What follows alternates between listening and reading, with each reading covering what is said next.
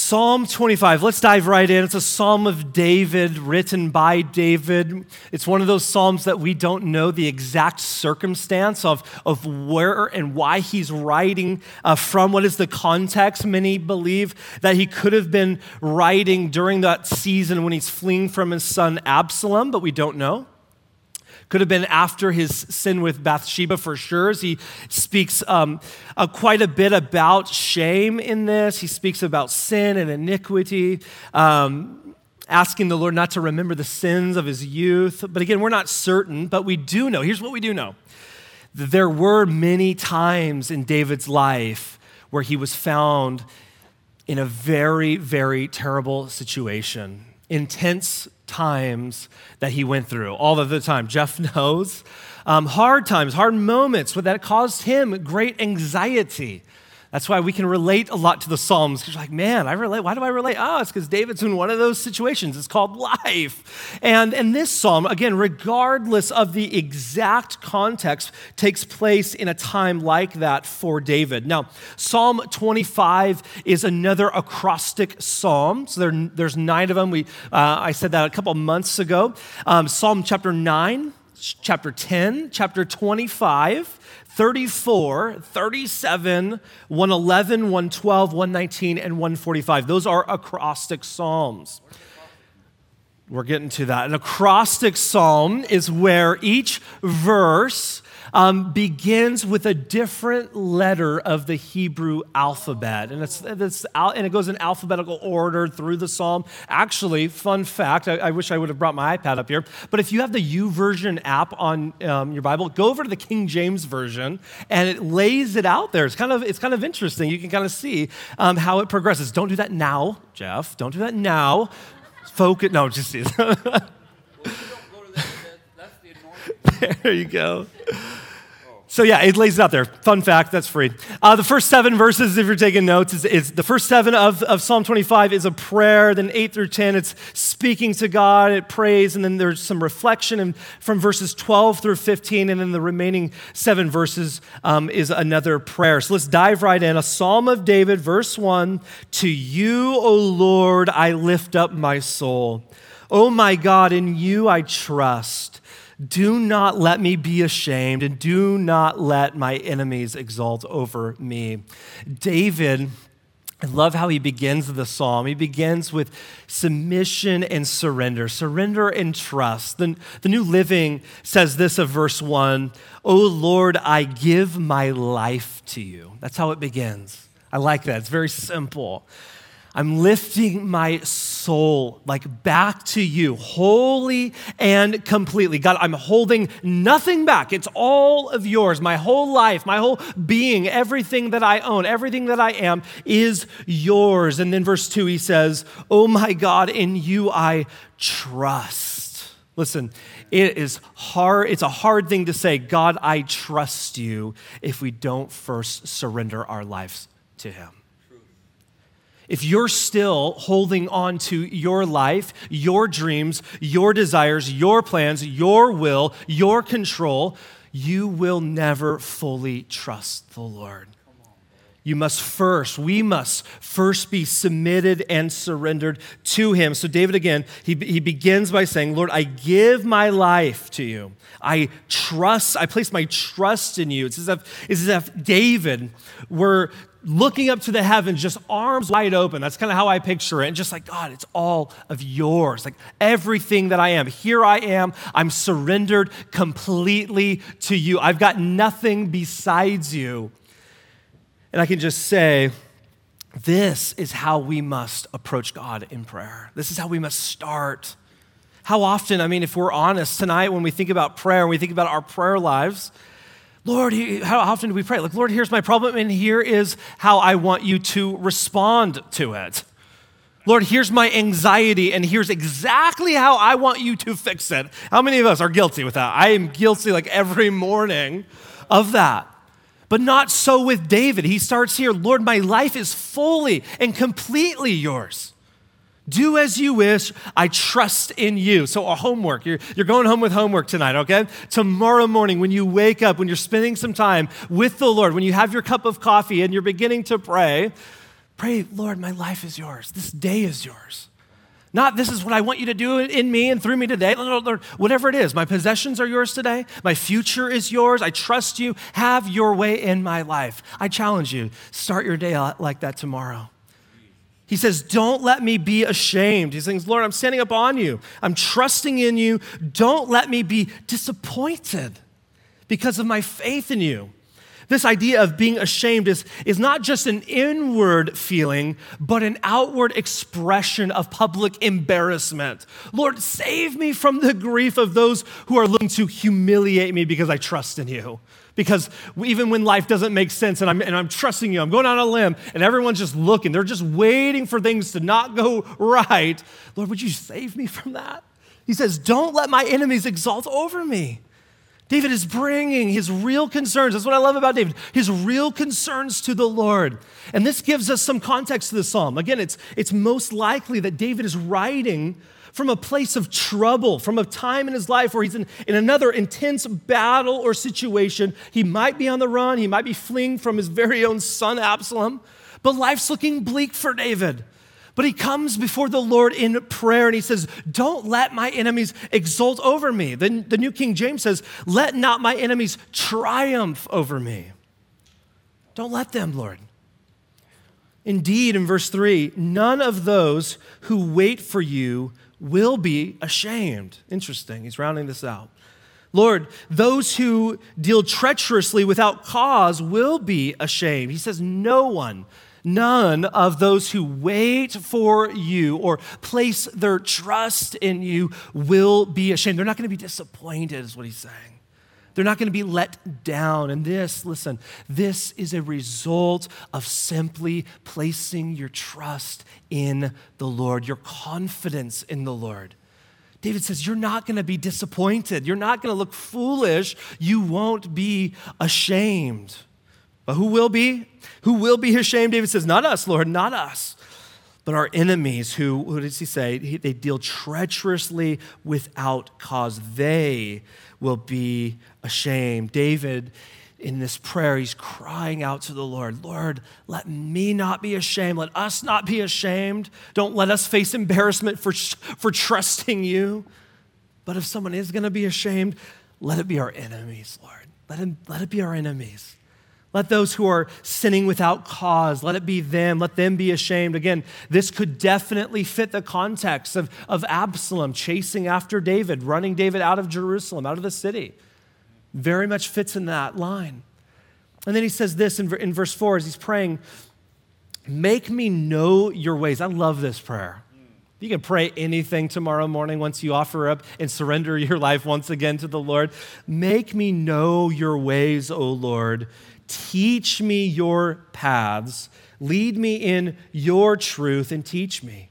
For you are the God of my salvation, and for you I wait all the day. David says, Lord, I love this. Make me know your ways. He says, Teach me your paths. David knows that there's a right way, there's a wrong way. He's like, Lord, teach me your way. Make me know your ways. In the Hebrew, it means cause me to know or cause me to walk. Lord, let this happen. Make this happen. Make this a reality in my life. I love that David knows that he's not alone in this life. He knows that he can cry out to the Lord. He can trust God to guide him, to lead him, to help him. I think of Liam, you know, a couple of weeks ago, he taught out of Psalm 23 about the Lord being our shepherd, and, and, and where it's the Lord who is more than willing to lead us and to guide us and to show us if we would just trust Him.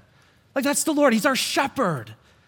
If we would just have a heart that is submitted to Him, surrendered to Him, He'll lead us along the right paths, He'll lead us along the right ways. But here's the problem if, if we're honest most of us, maybe, maybe just some of us in this room, or maybe just me, I don't know. Like, most of us, I would say, ask the Lord to lead us in our lives. But how often are we really willing to follow where He does lead? We're willing to pray it. Lord, lead me, lead me, guide me, direct me, show me. But when He does, are we willing to actually follow in obedience? And maybe that's a word for you tonight. Maybe you're, you're Mr. Lord, lead me, lead me, lead me. Listen, the word for you tonight is just follow. Follow the shepherd. He is trying to lead you, he's trying to guide you, he's trying to teach you. Lead me in your truth, he says in verse 5, and teach me. You see this, this humility that's coming out of David's life, teachable. For you are the God of my salvation. For you I wait all the day. Lord, there's a lot of people claiming truth out there in the world, right? We have that in our world. I need your truth. I need you to teach me. Listen, if you want to know truth from falsehood in our day and age, you've got to get into God's word. Amen to that? I think of Jesus' prayer, the high, high priestly prayer in John 17 sanctify them in truth. Lord, your word is truth, not true, it's truth.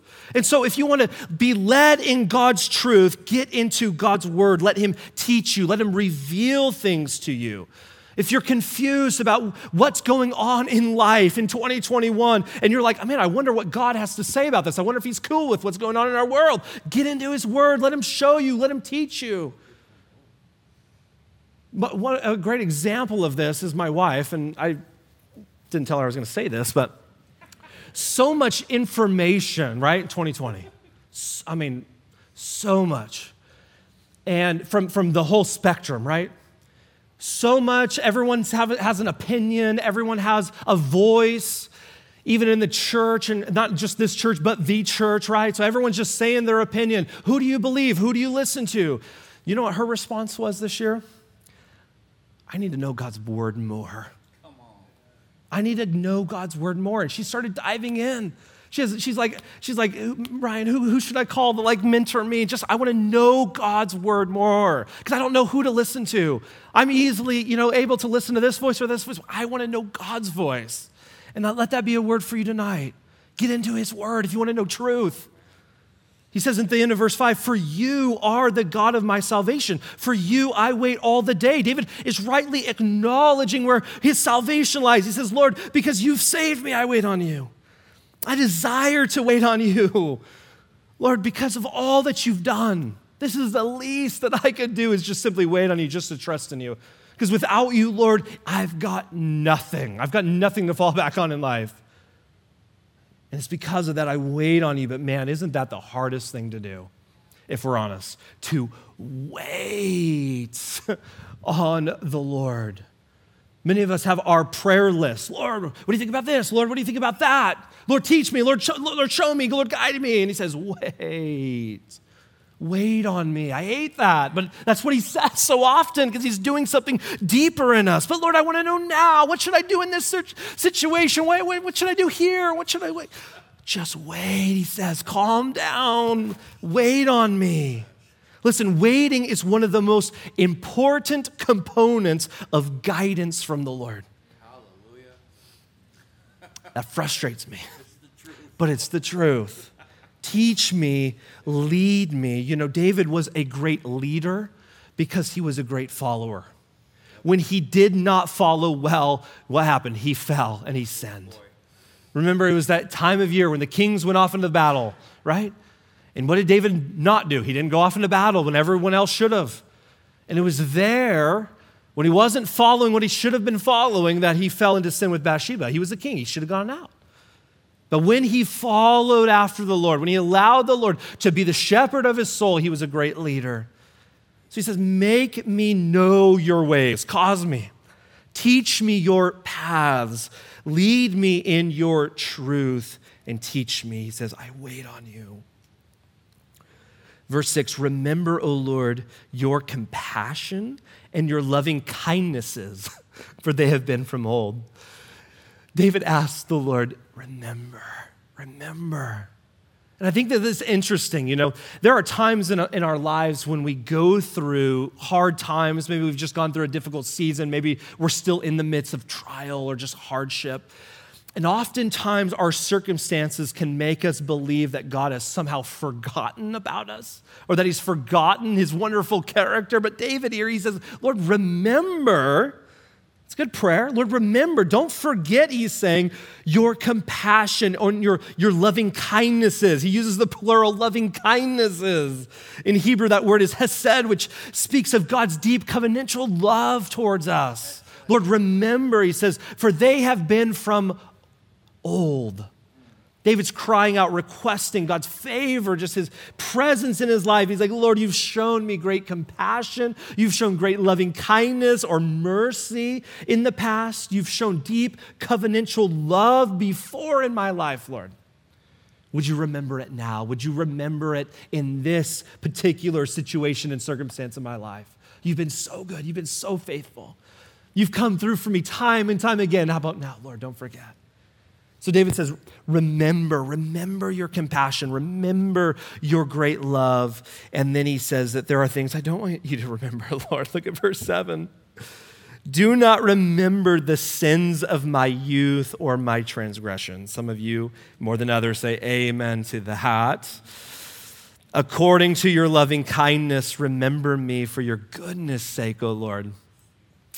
You know what's interesting about this is that God can't forget. He's God. He knows the end from the beginning. It's impossible for God to forget, but he can choose to not remember.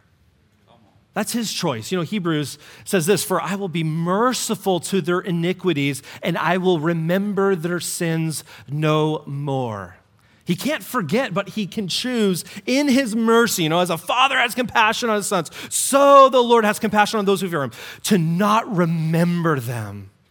And David understands that. And that's what he's talking about here. According to your loving kindness or your mercy, remember me for your goodness sake, O Lord. Lord, I'm pleading before you to not remember the sins of my youth.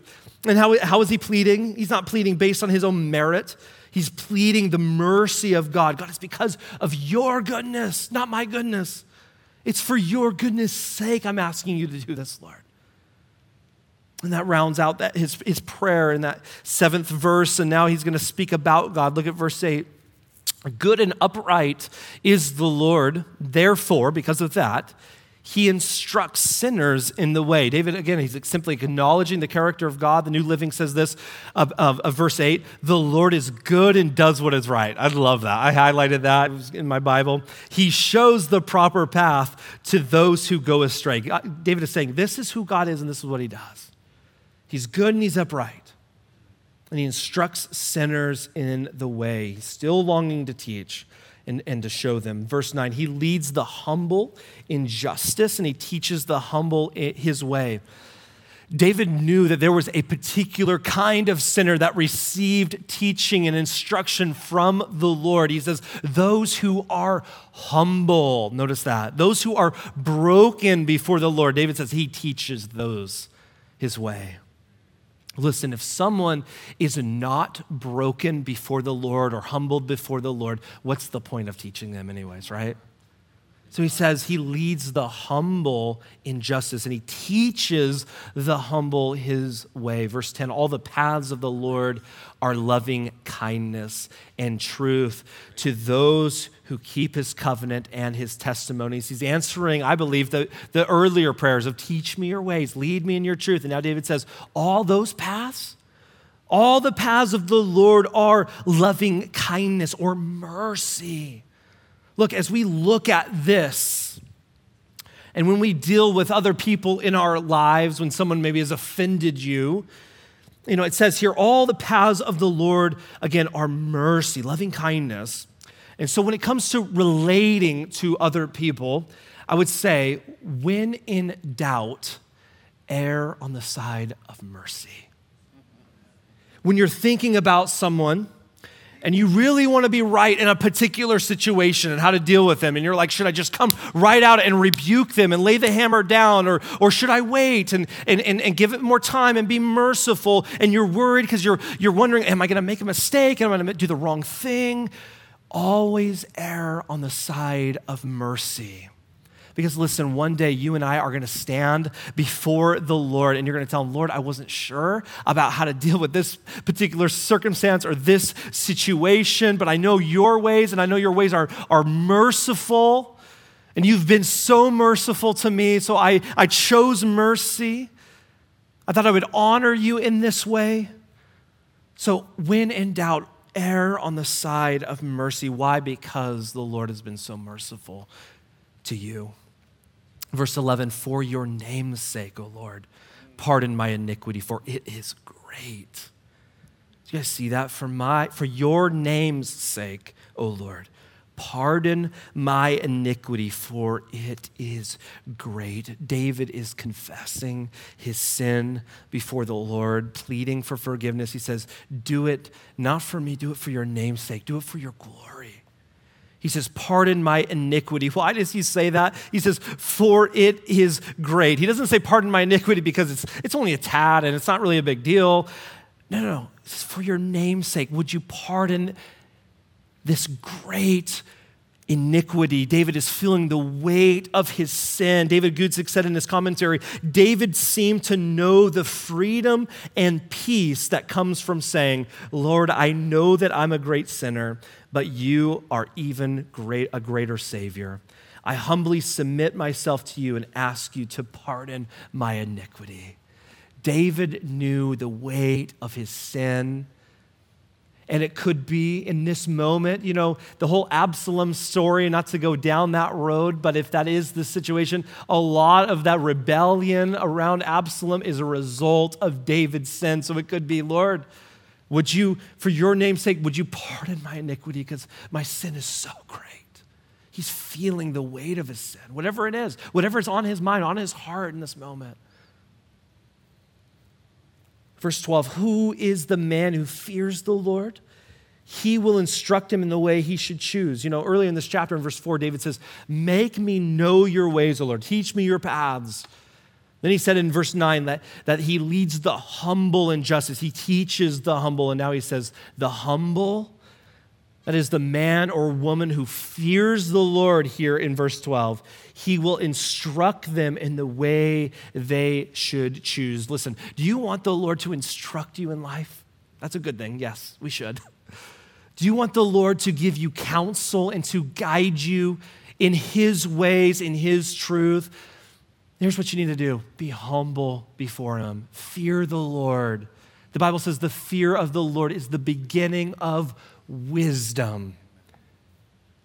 Verse 13, his soul will abide in prosperity and his descendants will inherit the land. And then he says in verse 14, the secret of the Lord is for those who fear him. Hmm. And he will make them know his covenant. Now, the secret, it's a very interesting word here that he uses. Um, in the Hebrew, it doesn't say secret, it speaks, though, of intimacy it speaks of counsel. And the idea is that the intimate counsel of the Lord, the thing that He would speak secretly and intimately to you, the intimate counsel of the Lord is for those who fear Him, those who come before Him humbly, that have a relationship with Him. Those who would come before the Lord in awe and brokenness. That's what it means to fear the Lord, is to have that reverence before the Lord. And it's in those times that he speaks to us his counsel, his ways. The secret of the Lord is for those who fear him. My eyes are continually toward the Lord. How many of us can say that tonight? Let's examine. My eyes are continually, verse 15, toward the Lord. Lord, help us in that. For he will pluck my feet out of the net. David says, He's going to take me. I love this. David at this point was being chased potentially or in some form of, some form of danger. And he says, The Lord is going to do this for me. He's going to get me out of this. Verse 16, David is once again praying to the Lord, Turn to me and be gracious to me, for I am lonely and afflicted. Interesting. David, David's lonely, and he admits it. He speaks it. He says, Lord, I am lonely or I'm afflicted, or, or maybe your translation says, I'm in distress. Listen, in your walk, I don't want to be Debbie Downer, but in your walk with the Lord, you're going to have some of these days that you're going to experience deep loneliness, relational loneliness. I can't tell you how many times, and it's a, and it's a, it's a newish feeling, but in the last few years, and I've told my wife this, that I have felt immense amount of loneliness in life. And I've shared that with, with, with some of you. But again, something I haven't felt, uh, you know, a lot growing up. But all of us go through seasons of loneliness. We do, and I think we can relate to that. And David speaks of it here. He says, Lord, I'm, I'm lonely and afflicted. Would you turn to me and be gracious to me? Listen, there is a cost to stepping aside from everything and saying, Lord, let me walk in your ways. There's going to be a cost. And there, that cost sometimes can result in loneliness in this world. And that's not necessarily a bad thing because when you are finally away from this world and you're no longer entertaining relationships in this world, you get to know God in a deeper way. In a deeper way that you would have never known if you had friendship. So many friendships in this world. So don't run from the loneliness. Don't, don't, don't think that God is mad at with you. He wants to go deeper with you.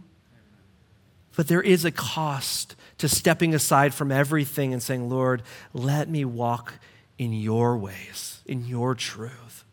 He goes on to say in verse 17, the troubles of my heart are enlarged. Bring me out of my distresses.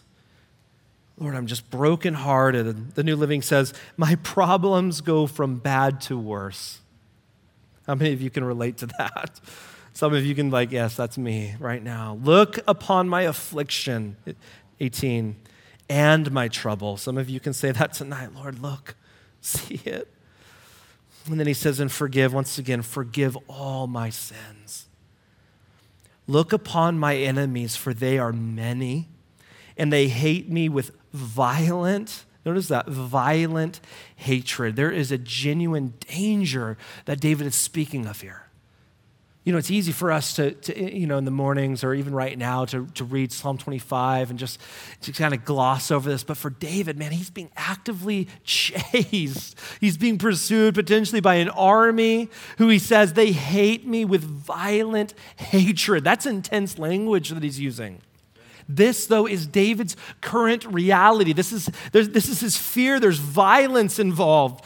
There's an overwhelming sense I get of anxiety, of worry.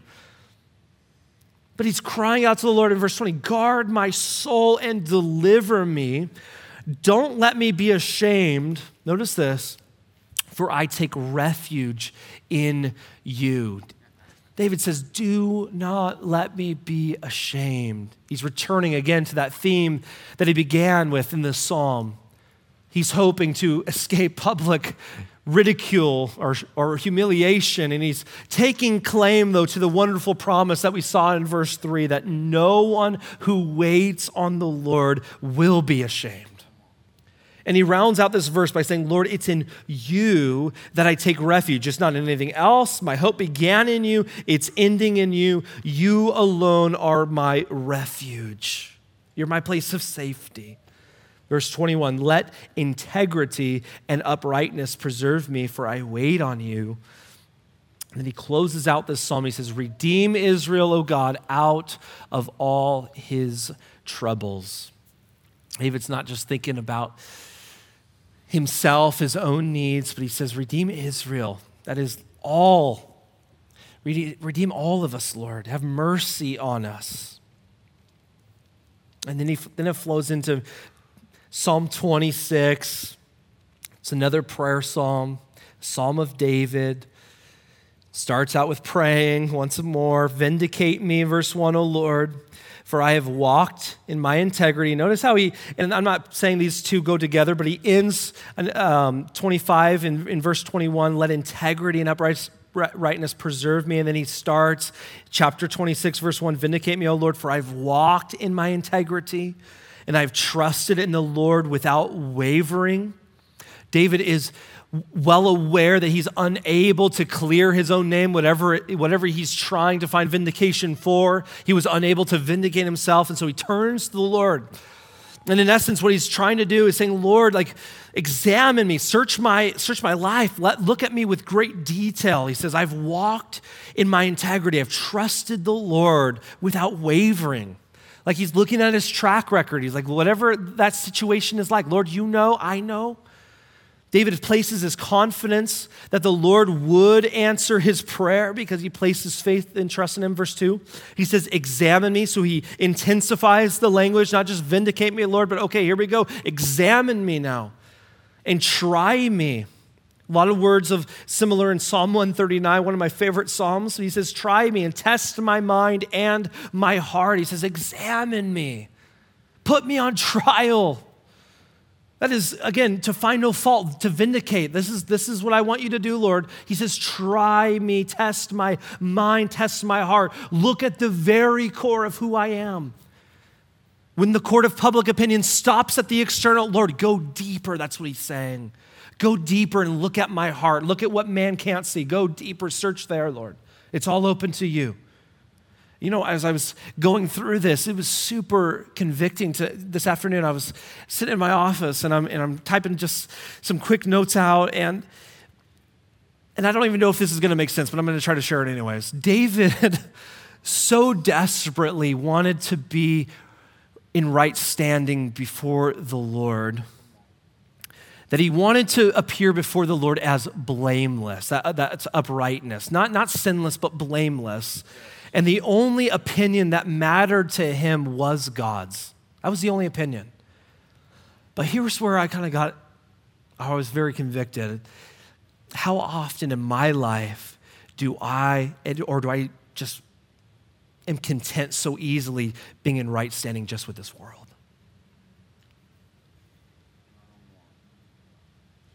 Oh, the world might think, oh, you know, you're, you are doing fine outwardly, but how about God?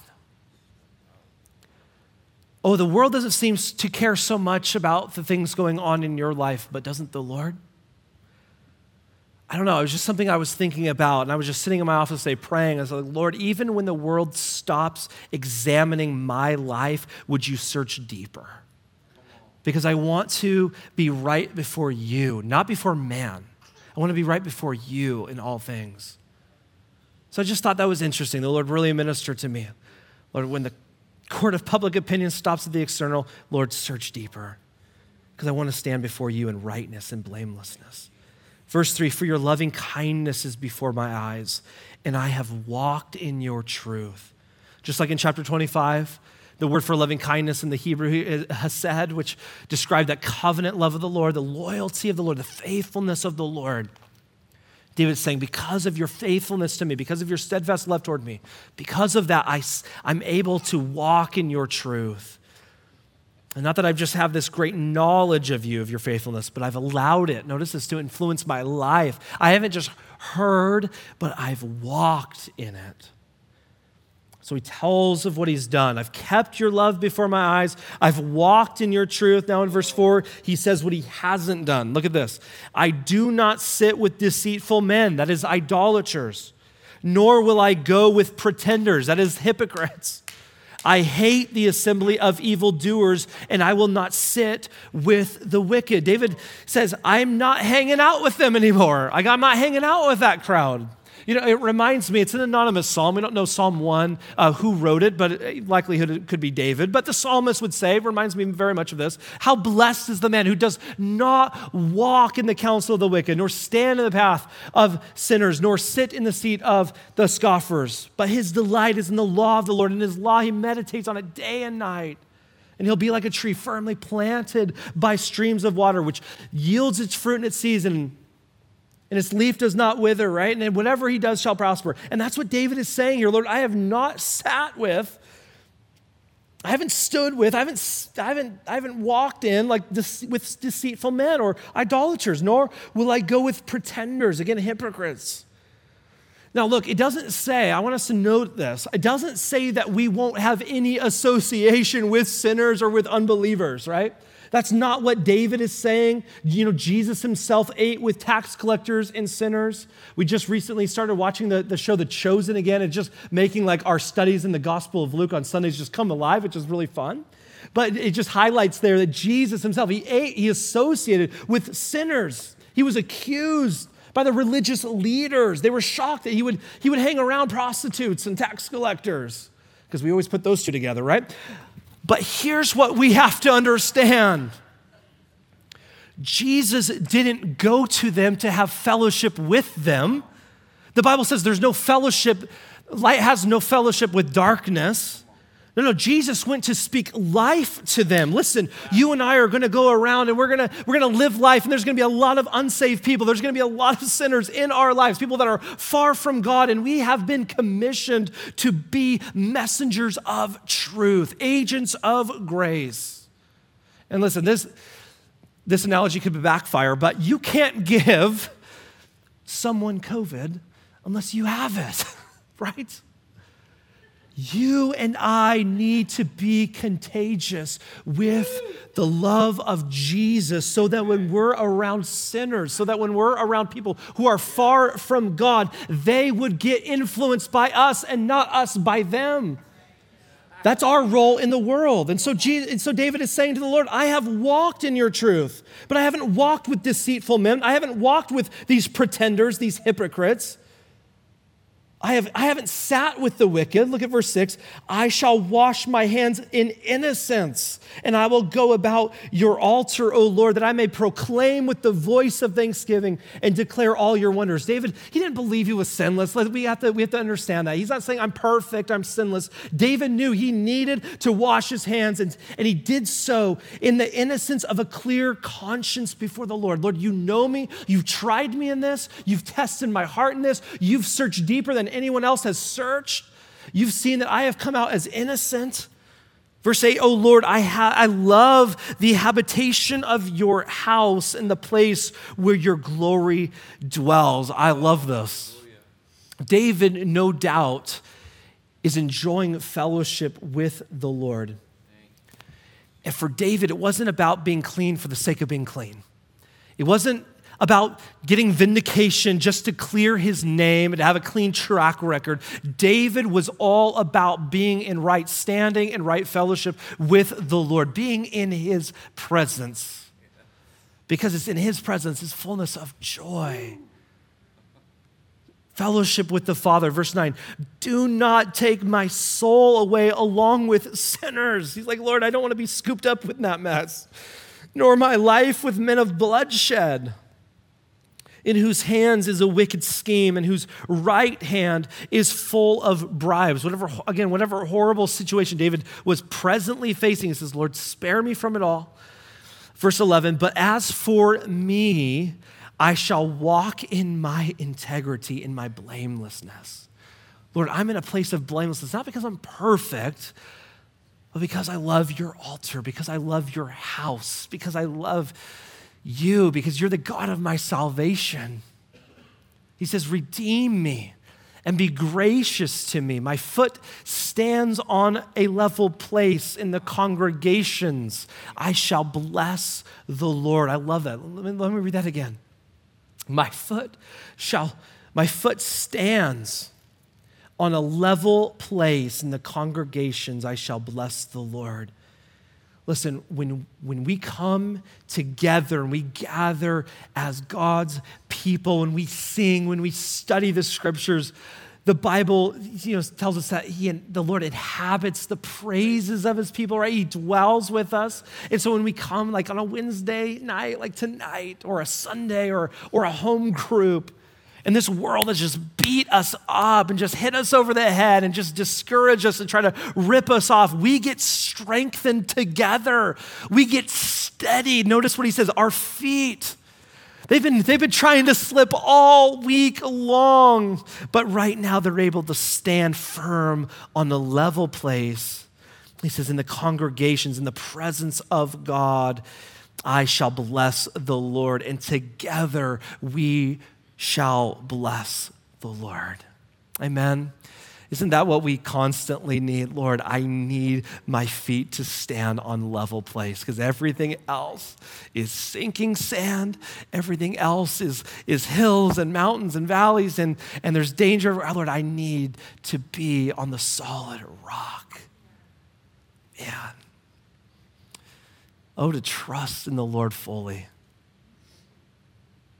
to wait on the Lord. There's no better, safer place than to live our lives wholly submitted and surrendered to God. Do you guys know that?